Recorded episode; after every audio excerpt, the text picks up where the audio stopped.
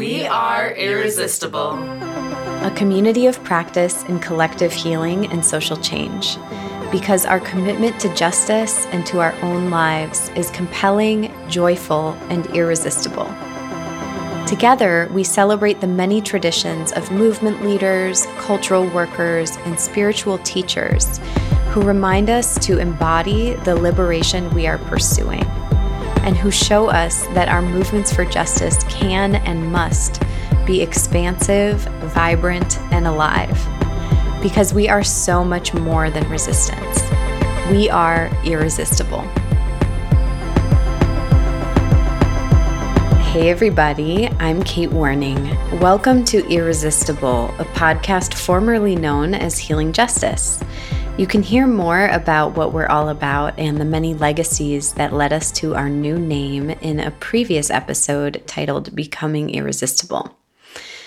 So each week, we share a conversation or an audio practice to support your healing and commitment to social justice. And during these times of crisis and intensity around the world, we are turning around episodes that specifically support our community in the immediacy of these times. Following the voices of chronically ill and disabled organizers who hold a huge amount of experience and wisdom about how to build movements that are incredibly adaptive, creative, inclusive, and overcome ever changing conditions while including the full reality is of what is happening um, for ourselves in our bodies, our minds, our relationships, our care networks, our economics, all of the things, right? These are many factors that folks have organized among, through, over, under, between, with, throughout time. And this is a time for our movements to really be doubling down on the way that we include all of our needs and all of our abilities in the way that we're building together. And so this week, we are so happy to have partnered with Join for Justice. Join stands for the Jewish Organizing Institute and Network to be featuring an important conversation that they hosted a couple weeks ago and we were able to record with them. They hosted a virtual panel about lessons for organizing in a time of social distancing from disability justice organizers that featured disability justice and organizing and writing and theater and academic and legal all stars Patty Berne, Lydia X.Z. Brown, and Leah Lakshmi Piepzna Samarasinha. You'll hear them more fully introduce themselves and more about who they are as they go along.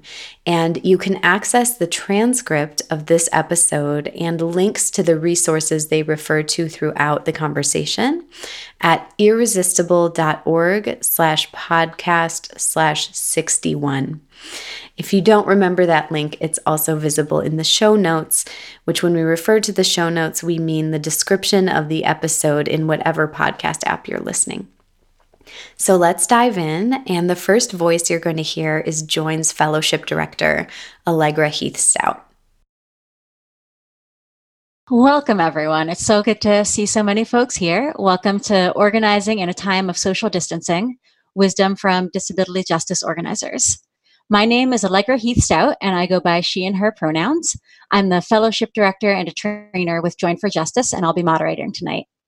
Um, I'm coming to you right now from Somerville, Massachusetts, which is the land of the Massachusetts, and it's just north of the land of the Mashpee Wampanoag. On behalf of Join for Justice, I'm so excited to welcome everyone tonight. Join for Justice, the Jewish Organizing Institute and Network, is building a powerful field of Jewish leaders capable of effectively organizing for change across the United States. We organize because, in the words of Emma Lazarus, until we are all free, none of us are free. As the premier national Jewish organizing training organization, we have trained over 6,000 Jewish leaders and expect to train 10,000 more in the next five years. We train rabbinical and cantorial students in seminaries across the country offer a clergy fellowship, host an online training institute called Don't Kvetch Organize, and train and coach Jewish organizations and organizers across the country. I'm the director of the Jewish Organizing Fellowship, a year long program in Boston training Jewish young adults as professional organizers. And I'm the creator of our Empower Fellowship, through which we train our fellows to work against ableism and provide focused leadership development for young Jewish organizers with disabilities. Tonight on this call, we have a very short time together and we'll just begin to scratch the surface of many vital conversations.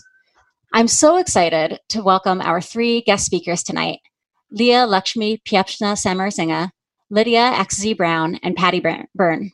I will share more about each of them as we hear from them throughout the call. But first, to ground us as we start, I want to share a memory that I keep coming back to these past few weeks.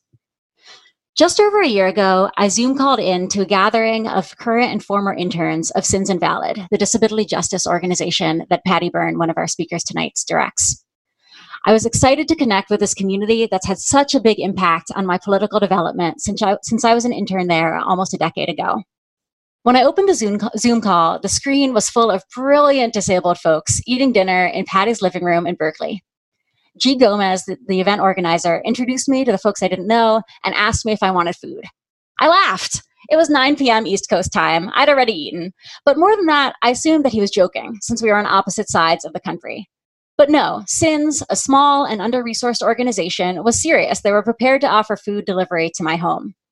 They were ready to do this because they were committed to making sure that everyone at the meeting had food to eat. And I was part of that, even though I wasn't physically present. This was just a small moment. And a lot of what brings all of us together tonight is bigger picture about how we build power and win what our communities need. But I share it because that simple offer of dinner reminded me of all the unnecessary assumptions we hold about how we do and don't support and connect to one another, including little things like the idea that I couldn't have dinner as part of a meeting happening across the country. These assumptions limit our ability to build strong communities and powerful movements. In this moment of so many of our assumptions being upended, our movements depend on our ability to adapt with expansiveness, creativity, and attention to everyone's human needs. The three disability justice leaders we'll be hearing from tonight have so much to teach about how to do that.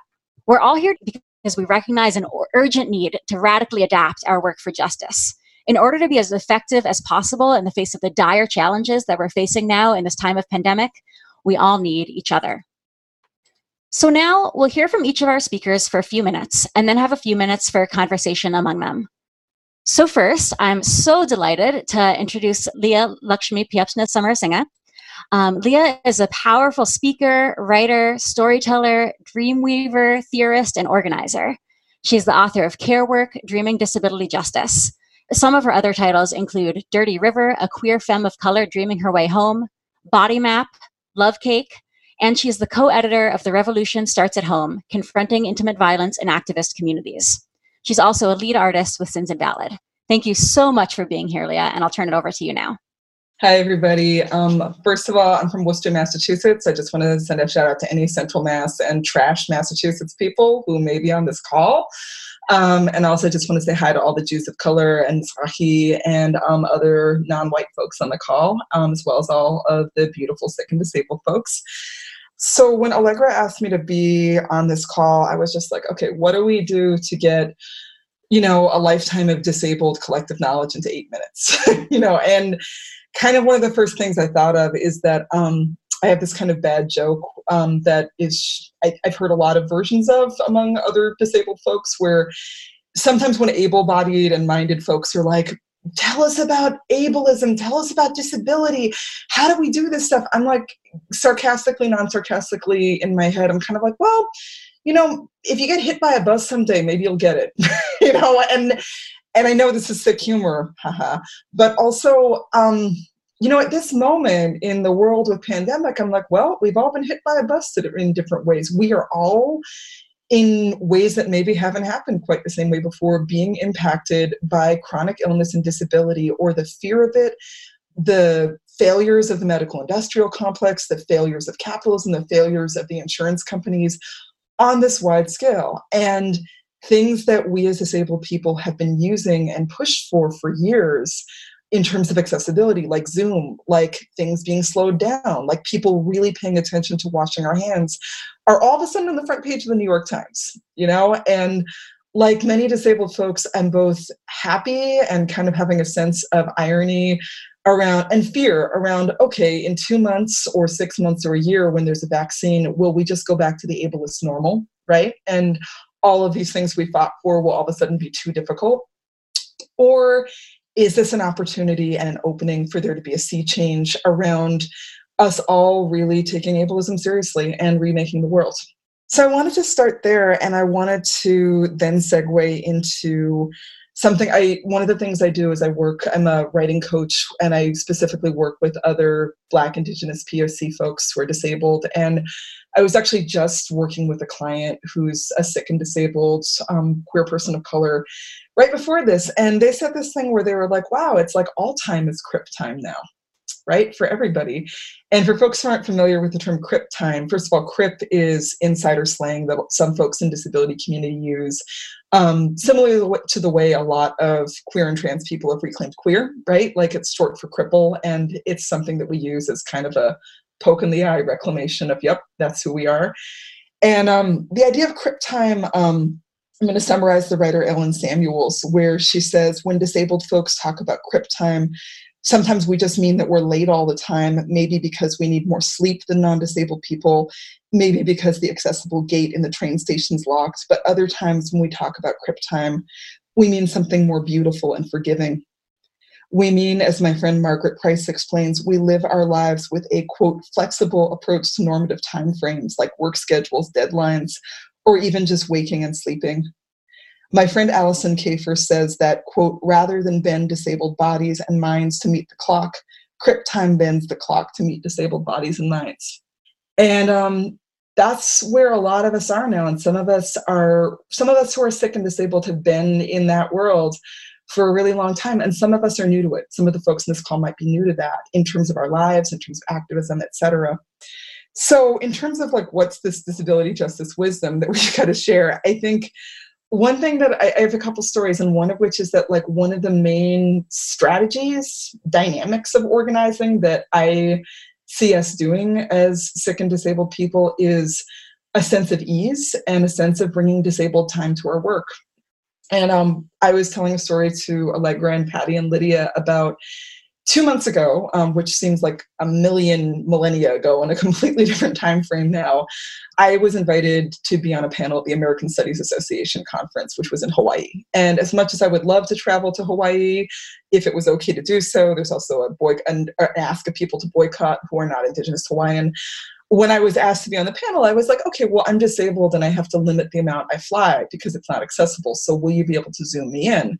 And they were like, oh, okay, of course. And then, of course, it was not that simple. And it was, you know, three months of Lydia, you were on this panel. You remember, it was just like the biggest pain in the ass in the world. It was like, oh, Zoom's so complicated. And even though this conference is happening at the Hilton, we don't have those resources.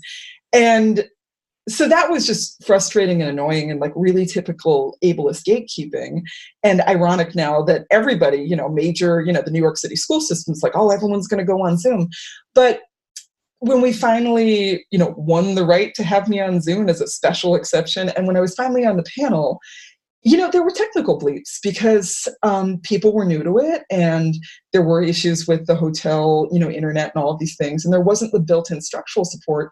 So yeah there were some glitches and what i noticed was that um, everybody on that panel, which was mostly able bodied people, was like, oh my God, I'm so sorry. They were freaking out every time there was a glitch. And they were so apologetic about it, you know, around the, the access technology that we were using to make sure I could be there. And they were like, I'm so sorry, I'm so sorry, I'm sorry, so sorry this is taking so long. And I was sitting there and I was like, wow, this is interesting because I was just on another all disabled panel that I zoomed into, same conference. And because everybody on that panel was disabled, it was like many disabled spaces I've been a part of where Zoom has been a key way of making sure that people are present.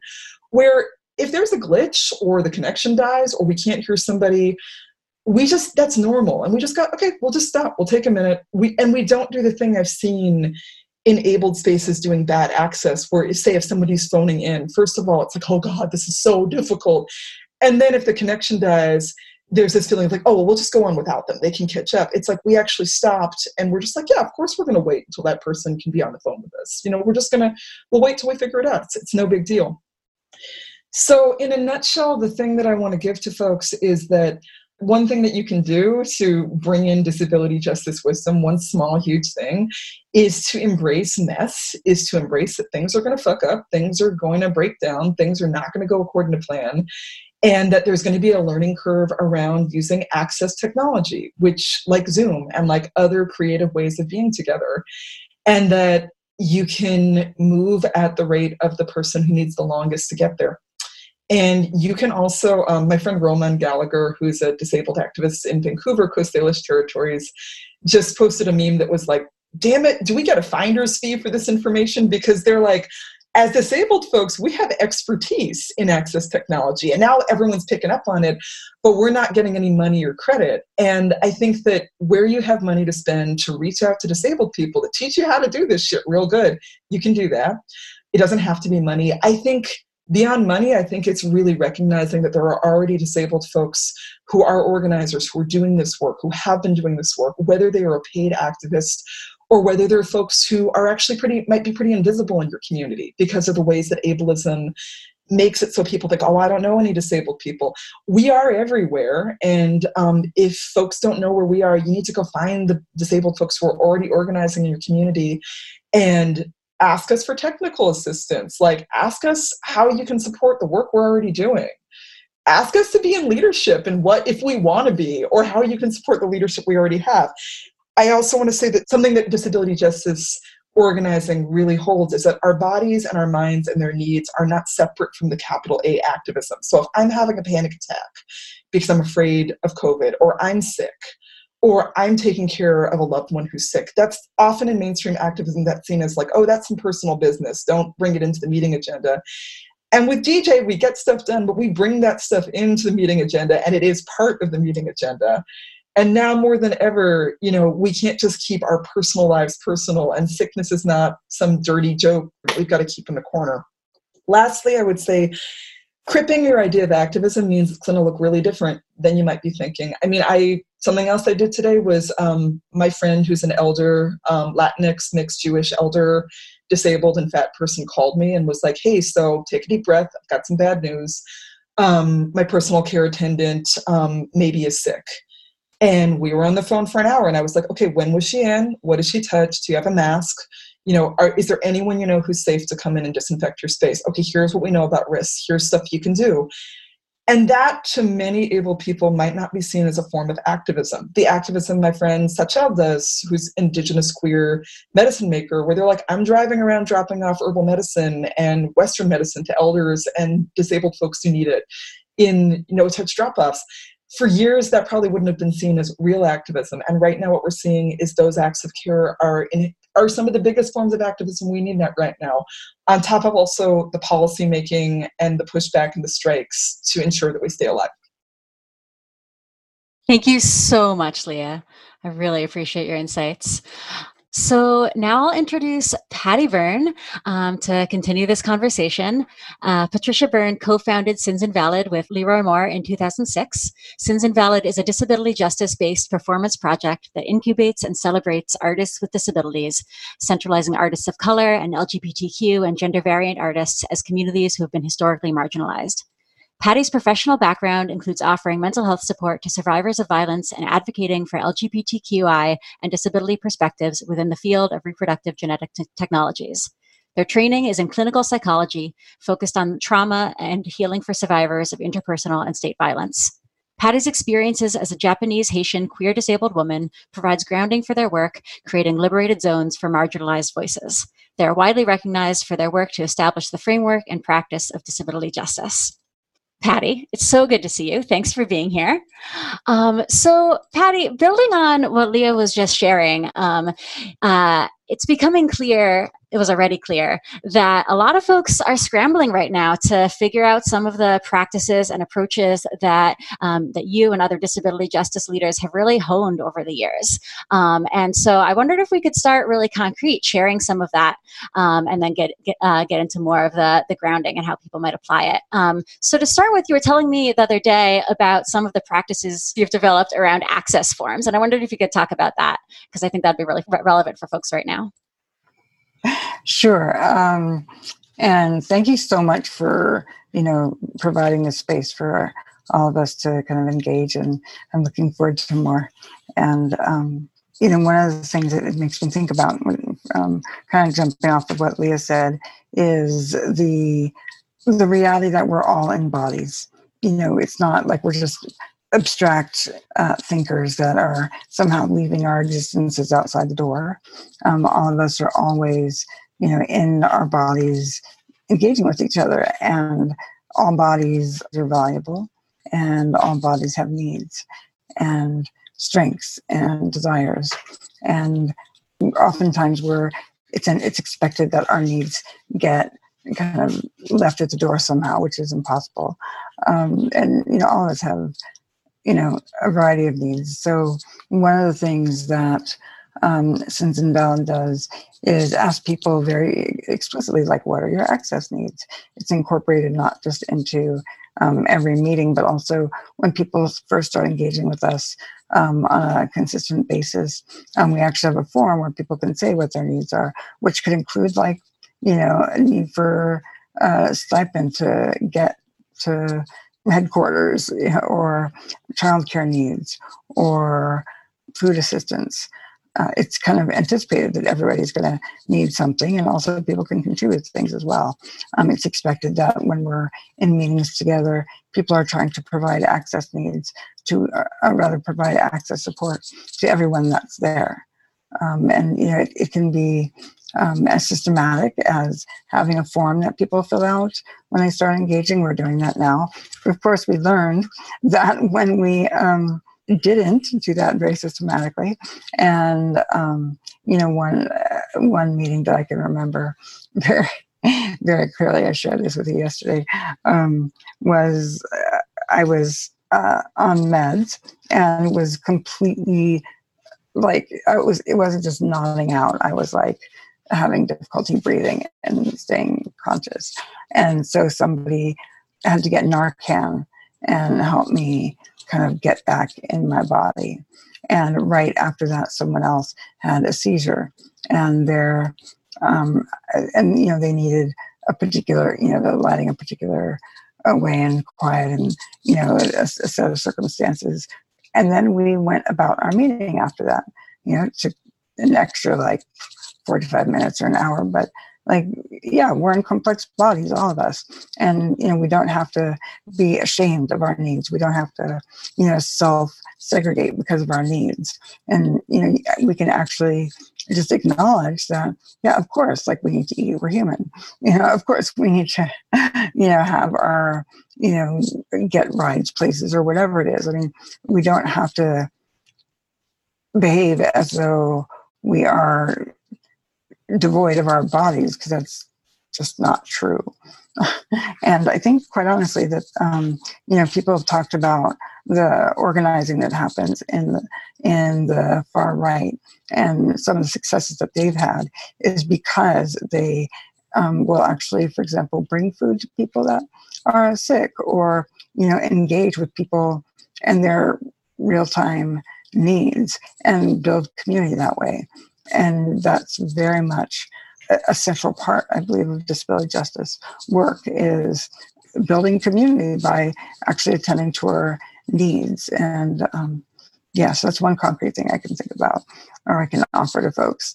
Um, there's uh, there are all kinds of ways that this can be kind of documented and and incorporated into the work, and I think that's a key part of uh, essentially mixed ability organizing um, for, because we don't know what everybody is bringing. You know, we don't know what people's body minds are bringing, you know, what gifts people are offering. Um, and the only way we get to know that is, is really by asking people. Um, and so mixed ability organizing, uh, I feel like requires a grace and um, a willingness to not know and willingness to learn uh, about each other. And uh, you know a, a, patience as leah was saying and to just work with you know who we are as we are. I think i can just talk a little bit more about mixed ability organizing and uh, one of the you know even within crip community there's a vast variety of the ways that we roll, right? As many as there are people. So there may be people with, you know, psych impairments. There may be people with mobility impairments. There may be people like who knows, whatever you know, whatever it is, like whatever people are bringing. I remember in one one time uh, one of uh, my colleagues came in and they're like, I don't really know if I can do anything. Um, and they're feeling really guilty about it. And I was like, why don't you like lay down and chill and like contribute to the space in that way like you don't have to be productive in order to participate. You know giving your energy and your beauty and just like lounge baby just like you know spread out and be beautiful. And that's great like that that like totally replenishes me when someone you know just like yeah all of us like when we're like doing our glow you know like great do that you know Thank you, Patty, so much uh, for sharing all of that. Um, and I think that that ethos of remembering that all of us have bodies and needs and that we can um, only organize successfully when we take that into account um, will be really crucial uh, as all of us adapt to our new situations of finding that we have many different needs than we're used to. Hey, everybody, this is Kate from Irresistible, and I'm just dropping in to let you know about a couple of the support resources that we have available for you during the intensity of these times. We have been working hard as a team, both to create content here on the podcast and provide practices to support you, but also to really expand the ways in which we weave community amongst our listeners and guests. And um, really, at the end, this podcast is is mostly about creating connection and creating learning community for our people. And so there's a couple ways we're putting extra effort into that in these times, and we want to make sure you know about them in case any of these invitations are of support to you. The first one is that we have been convening live at 8 p.m. Eastern every Thursday night for something we're calling Care Circle. It's a free event. Anyone can sign up to join virtually. And we're partnering with our circle keeper, whose name is BJ Starr, who comes out of beautiful facilitation traditions like Joanna Macy's work that reconnects and the Wildfire Project, and is holding space for us on Thursday nights. We've done things like have a singing night uh, where Luaya from the Peace Poets came back and taught us songs. Um, we had a care circle last week called Honoring Our Pain that was all about lament and deep feeling. Um, and we would love for you to join us if you would like to be part of a space uh, to just receive and participate in care during this time amongst movement family. To learn more about that, you can go to irresistible.org slash circle. We also have this whole library if you look through your podcast catalog on whatever app you're listening, or if you go to irresistible.org slash podcast. We have over 50 practices recorded and taught by movement leaders and organizers that help us with so many different aspects of incorporating our full selves and our own healing in the work that we're doing.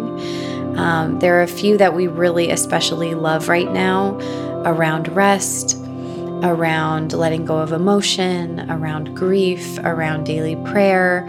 Um, there's a lot that you can find in our catalog if you scroll back through the podcast. So remember to lean on some of those recordings. If you're having a really intense day, you can always listen to one of those and follow along through one of those exercises. I know I've heard them a lot of times, and I still do that myself just to have somebody else lead me through a moment when I can't really lead myself, right?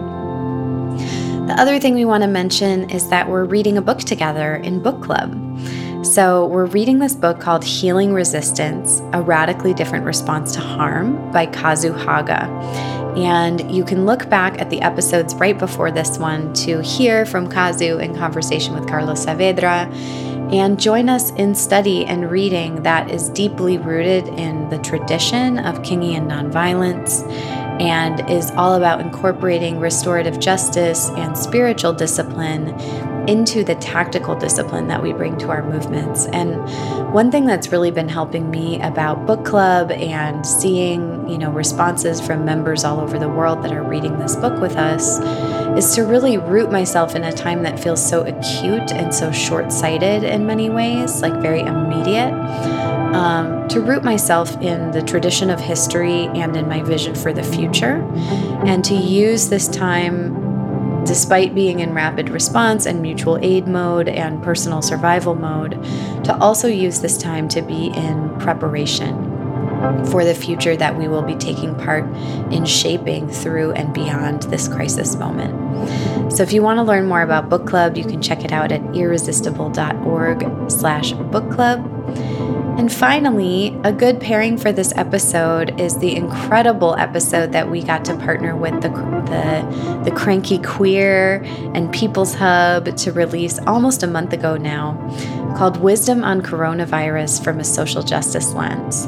If you go to irresistible.org slash corona, you will find a whole big old resource list that we compiled. Some of that information feels a little bit outdated now. There's medical information there, there is um, recommendations from folks who have been living with chronic illness about how they're protecting themselves and each other in this time. There is information and recommendations about canceling and postponing events. Um, that is a little clearer now than it was a month ago when we were recording it, but there's still just a great resource library there, so we recommend you check that out too. If you didn't follow any of the links that I just talked about, just go to irresistible.org and you can poke around and find all of it. But we just wanted to make sure that you have access to the fullest suite of support possibilities and resources that we know about right now. And we're so, so grateful for this important conversation that we are getting to listen in on um, with our friends who are leaders in disability justice organizing. So let's return back and keep listening. Now we'll turn to Lydia Brown.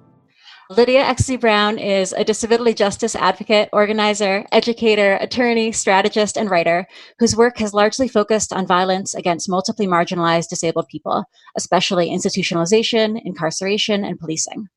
They co lead the project on disability rights and algorithmic fairness at the Institute for Technology, Law, and Policy at Georgetown University Law Center, teach for Georgetown University's Disability Studies program, and support the Autistic Women and Non Binary Network's policy and advocacy work. They're also founder and director of the Fund for Community Reparations for Autistic People of Color's Interdependence, Survival, and Empowerment. They've been widely honored and published. Um, for example, in 2018, NBC featured Lydia as one of 26 Asian Pacific American breakthrough leaders for Asian Pacific American Heritage Month, and Amplifier featured Lydia as part of the We the Future campaign for youth activism. Um, so, Lydia, thanks for being here. Um, and we were talking earlier uh, about how, in this moment, lots of organizers are struggling because all of their big plans for justice campaigns have been uprooted um, and uh, upended because we can't go outside and the whole world is different than it was a few weeks ago when we were planning our campaigns. And of course, um, you're dealing with that challenge too. But at the same time, your work in the disability community has really prepared you to constantly adapt to unpredictable barriers, similar to what Patty and Leah have been talking about. Um, and so, one thing that I hope that other folks can take away from your approach is to focus on the underlying goal of a campaign or project rather than the idealized strategy to get there, and then to be open to the many ways to meet that goal. So, to talk about that, can you share a bit about the event you've been organizing through the Georgetown Disability Studies program and um, your your decision to switch it to online? So I've been organizing a forum for workshop and discussion on decolonization and disability justice and um, I had originally hoped that this event would allow for an in person gathering in Washington, D.C., at the university with the four facilitators who would be leading. And we had planned for that to take place on campus in a room where usually anywhere from 60 to 80 people, most of whom are affiliated with the university, will attend.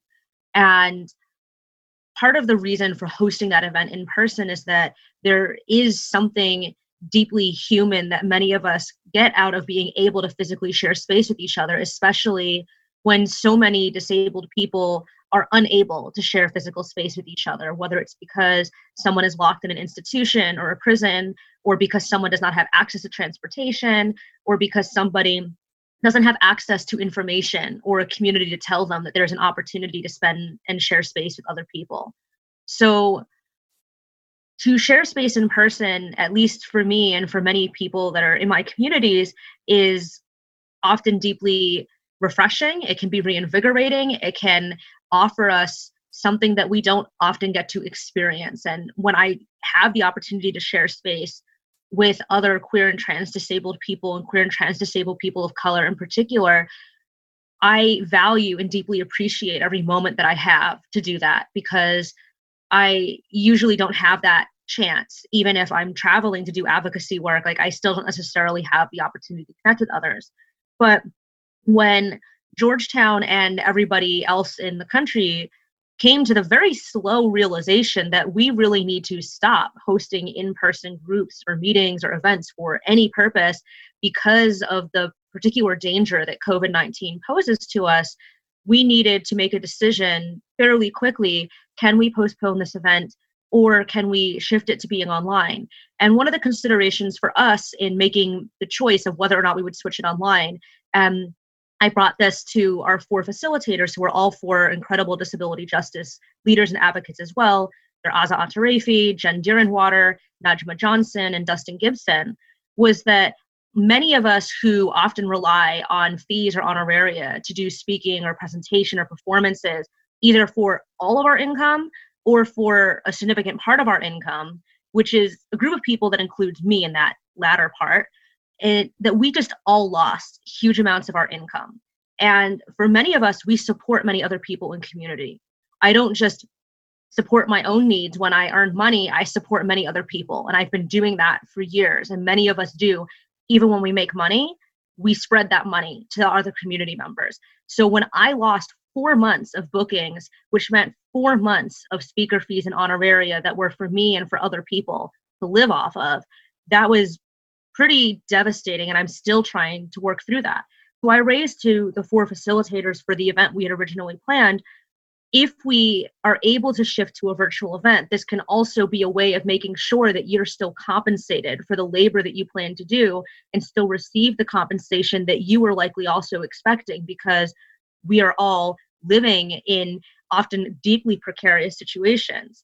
And at the same time, one of the shifts that this would enable for us is that by moving our event to a virtual environment, people who were from outside of Georgetown University would be able to participate.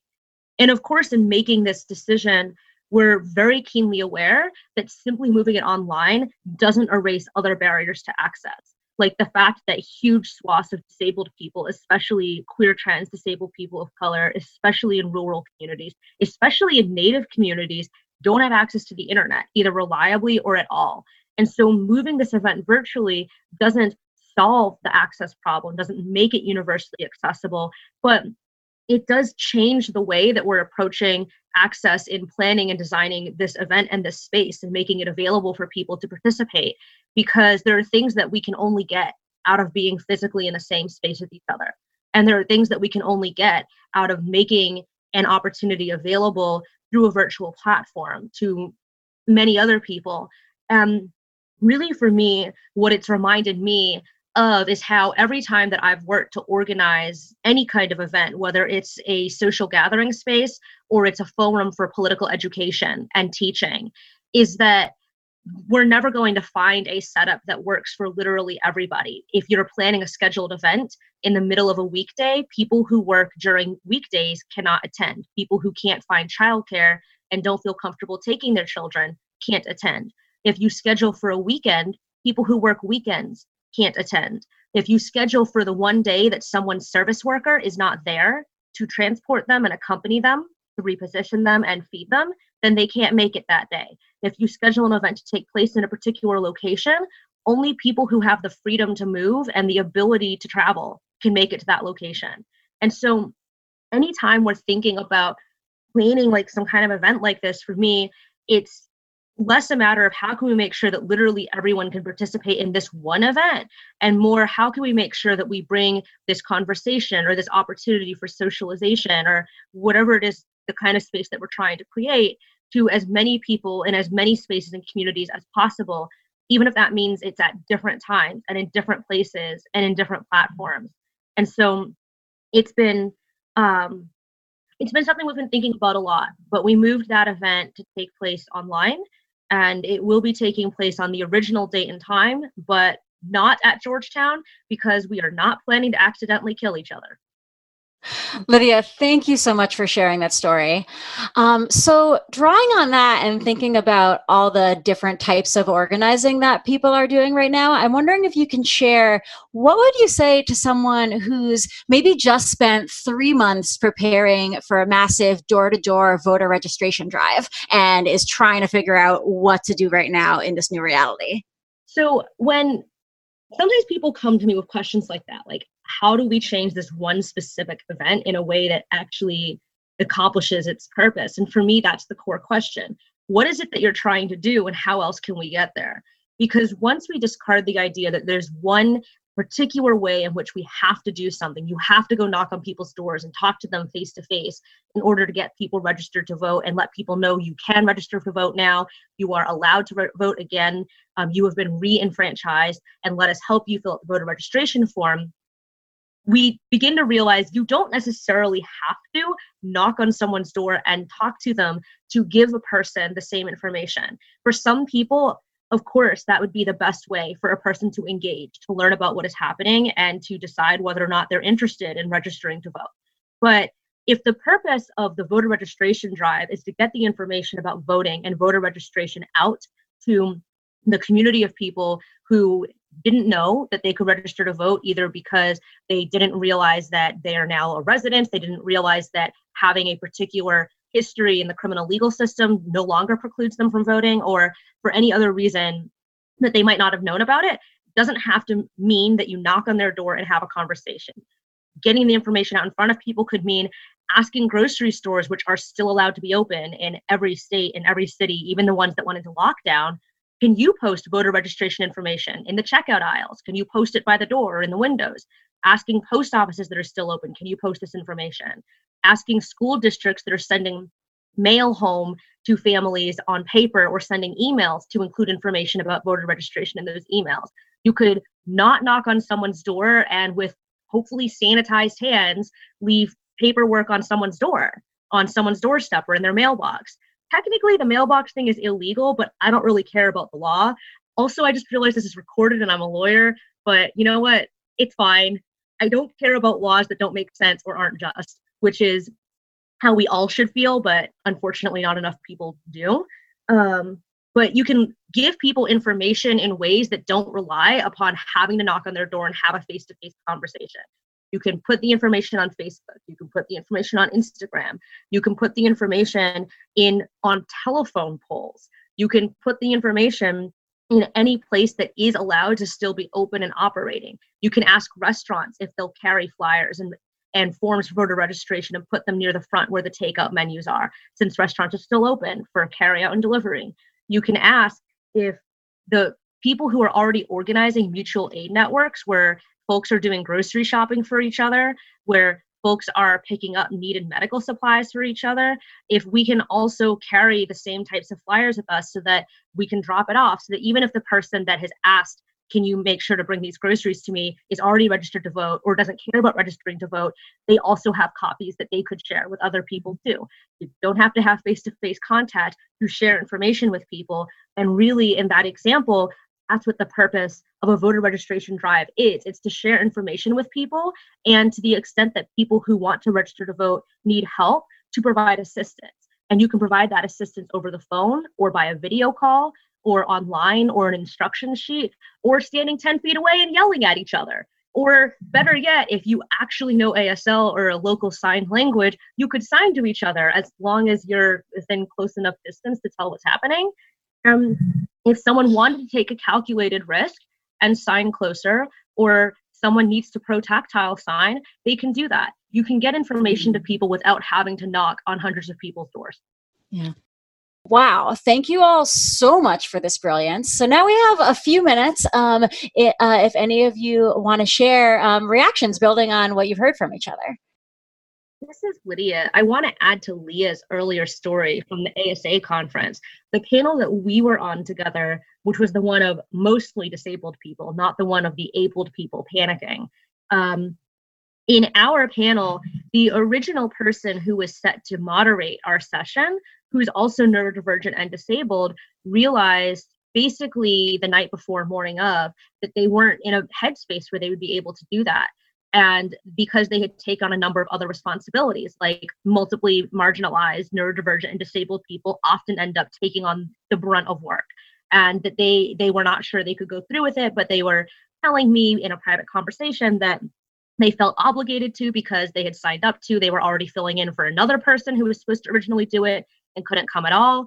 And I said, you know, I have enough spoons and headspace to do that. I, I can fill in that role so that you don't have to. And um, oh, I was supposed to be participating in the panel as a panelist, and I just I filled the role of moderator instead because um, they were not in a headspace where they could do that, and we needed to have at least some modicum of organization to minimally function, where we knew what was going on. We had some coordination between us, and um, I just remember, you know, that happened also organically and messily, very imperfectly, but I think it was fine.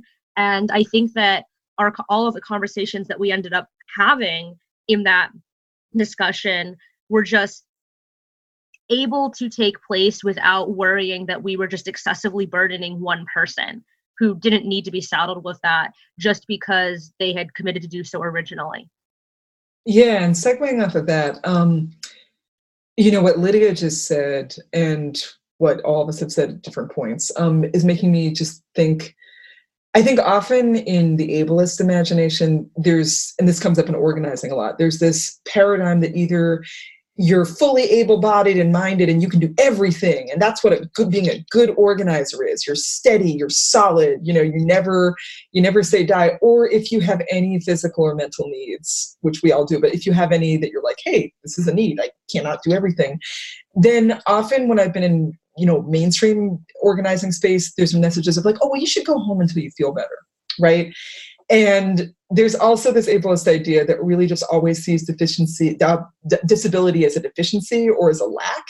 And i think that one of the big things that's you know i really feel sorry for people who aren't in touch with disability communities is that we know that when we're in them that there's such a rich abundance of options and creativity and innovation and possibility right? And the story that lydia just told about you know just this like really beautiful dance of one person saying hey i can't i know i said i could do it but i can't right now you know without apologizing and then people being like great i'll just i'll just jump in you know?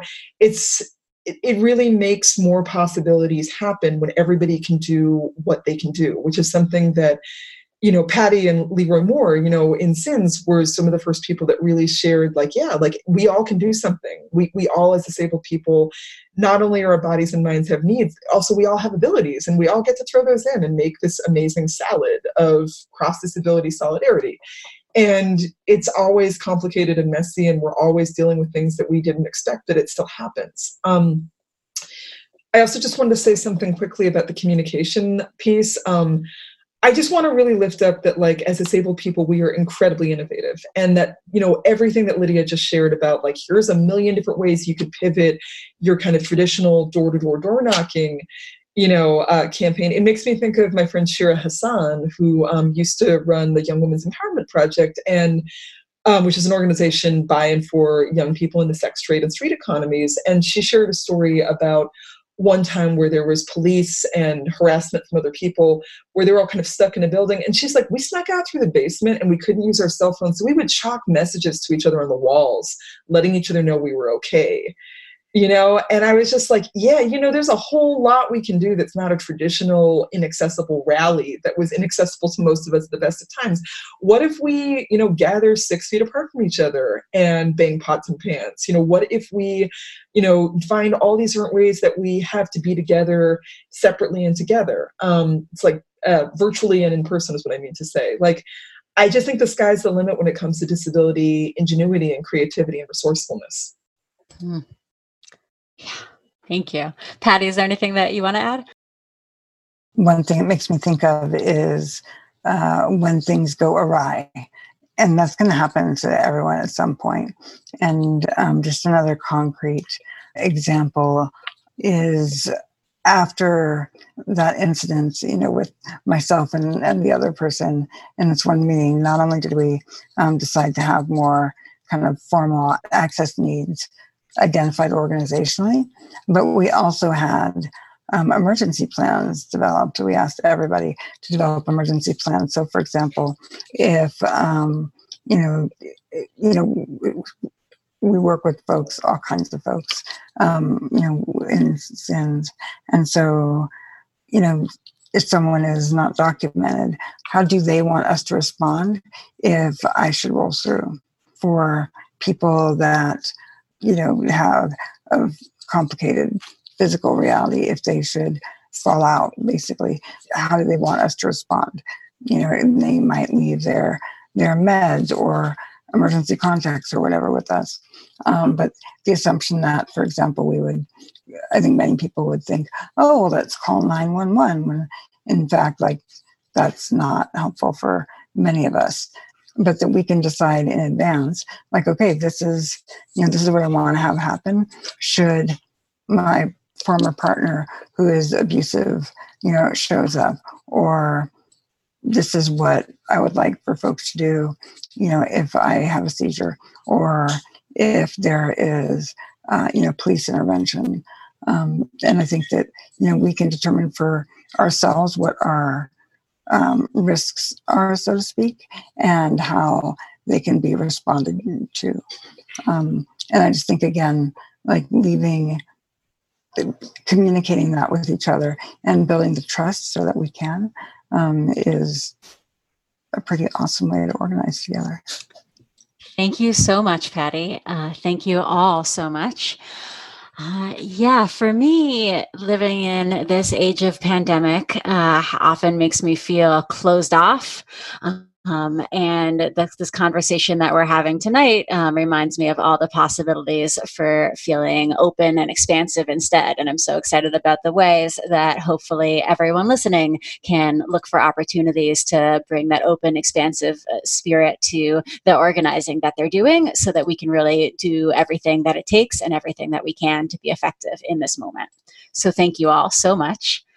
Um, to dig in deeper with your learning about disability justice Justice, get yourself a copy of the second edition of Skin, Tooth, and Bone, which is an amazing primer all about disability justice from SINS Invalid.